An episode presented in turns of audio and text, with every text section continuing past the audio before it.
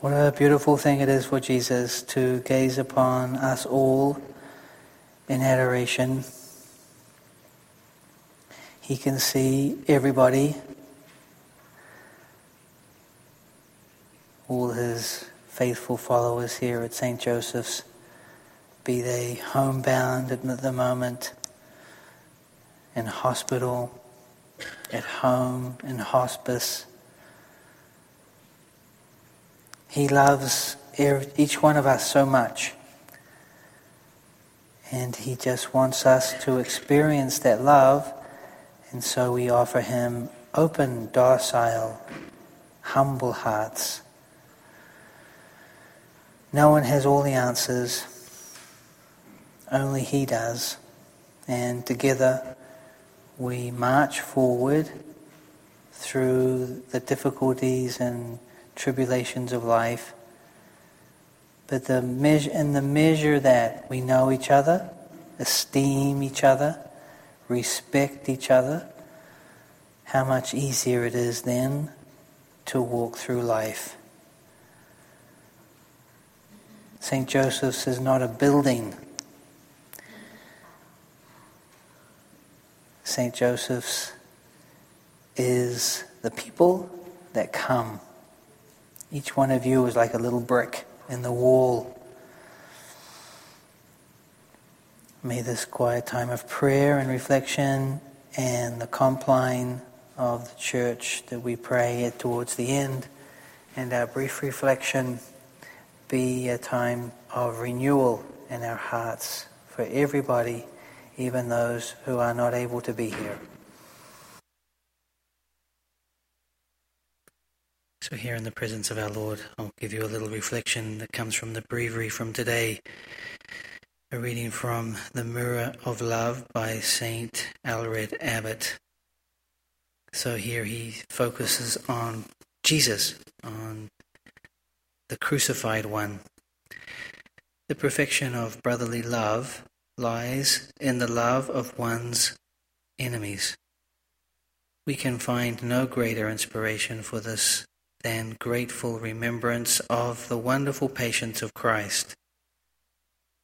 He who is more fair than all the sons of men offered his fair face to be spat upon by sinful men. He allowed those eyes that rule the universe to be blindfolded by the wicked men he bared his back to the scourges. He submitted that his head, which strikes terror in principalities and powers, to the sharpness of the thorns. He gave himself up to be mocked and reviled, and at the end endured the cross, the nails, the lance, the gall, the vinegar, remaining always gentle, meek, and full of peace. In short, he was led like a sheep to the slaughter, and like a lamb before the shearers, he kept silent. He did not open his mouth. Who could listen to that wonderful prayer so full of warmth, of love, of unshakable serenity? Father, forgive them. And hesitate to embrace his enemies with overflowing love. Father, he says, forgive them. Is any gentleness, any love lacking in this prayer? Yet he who put into it something more. It was not enough to pray for them. He wanted also to make excuses for them. Father, forgive them, for they, know, they do not know what they are doing. They are great sinners, yes, but they have little judgment. Therefore, Father, forgive them. They are nailing me to the cross, but they do not know who it is that they are nailing to the cross. If they had known, they would never have crucified the Lord of glory. Therefore, Father, forgive them. They think it is a law break, breaker, an impostor claiming to be God I have hidden my face from them, and they do not recognize my glory. Therefore, Father, forgive them, for they do not know what they are doing. If someone wishes to love himself, he must not allow himself to be corrupted by the indulging his sinful nature. If he wishes to resist the promptings of his sinful nature, he must enlarge the whole horizon of his love to contemplate the loving gentleness of the humanity of the Lord. Further, he, if he wishes to savor the joy of brotherly love with greater perfection and delight, he must extend even to his enemies the embrace of true love. But if he wishes to prevent this fire from divine love from growing cold because of injuries received, let him keep the eyes of his soul always fixed on the serene patience of his beloved Lord and Saviour. Beautiful words when we consider the environment in which we live. What is it that will convert our world back to the Lord? I think we know what it isn't when we look at our actions and our thoughts at times, our, our, comment, our commentaries, our, our negativity. we're all feeling a little guilty, I think, because we all know where we fall. And these words that I'm sure are centuries old are words that just ring true. I have to be more like Christ, not less. I have to give the aroma of Christ and not the, the, the smell of a dead body. I have to walk into a, a room, a place, a supermarket, a, a gas station, a movie theater with the love of Christ.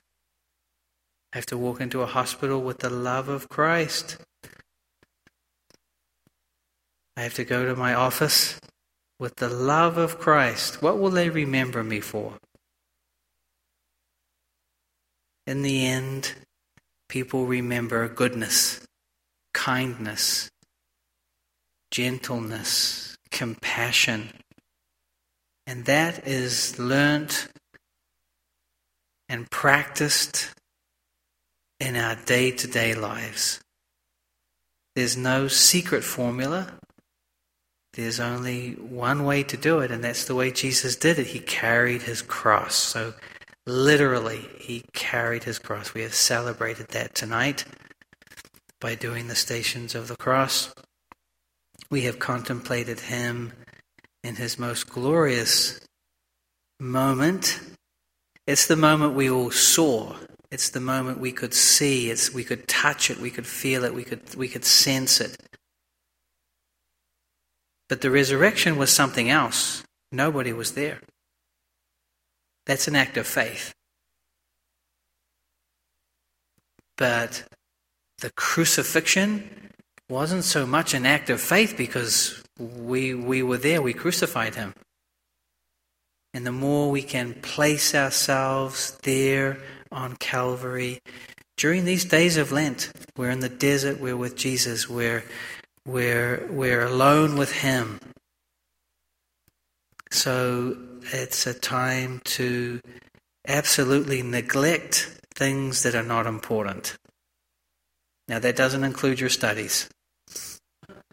Right? Your studies are important, and that's your mission, and that's what you're supposed to be doing, or your work, or your day to day work at the office. You're not supposed to neglect that.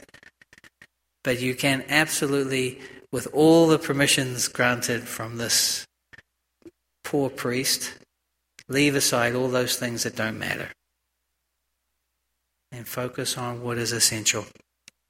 And watch the way our Lord will just carry you that that much closer to his heart. So as we spend a few moments in quiet prayer in preparation for the uh, liturgy of the compline that we'll pray, you can either listen or look it up on your phone. It's the night prayers that we pray each, at the end of these holy hours each Friday. It's always the same. the, the breviary has different parts to it, but the night prayers for each day, Monday through Sunday, it's always the same. But the other parts of it are different psalms. So we've been praying the uh, the Friday night prayers for quite a while now, so they should be really sinking in. And just to finish, let's keep all of our brothers and sisters in our prayers, especially those of our own family. You will have members of your family that are struggling with the faith or struggling with this or that. Well, this is a beautiful time to place them before the altar and to say, Jesus, this wound that has affected our family for so long, please place your hand because if you wish, you can heal it.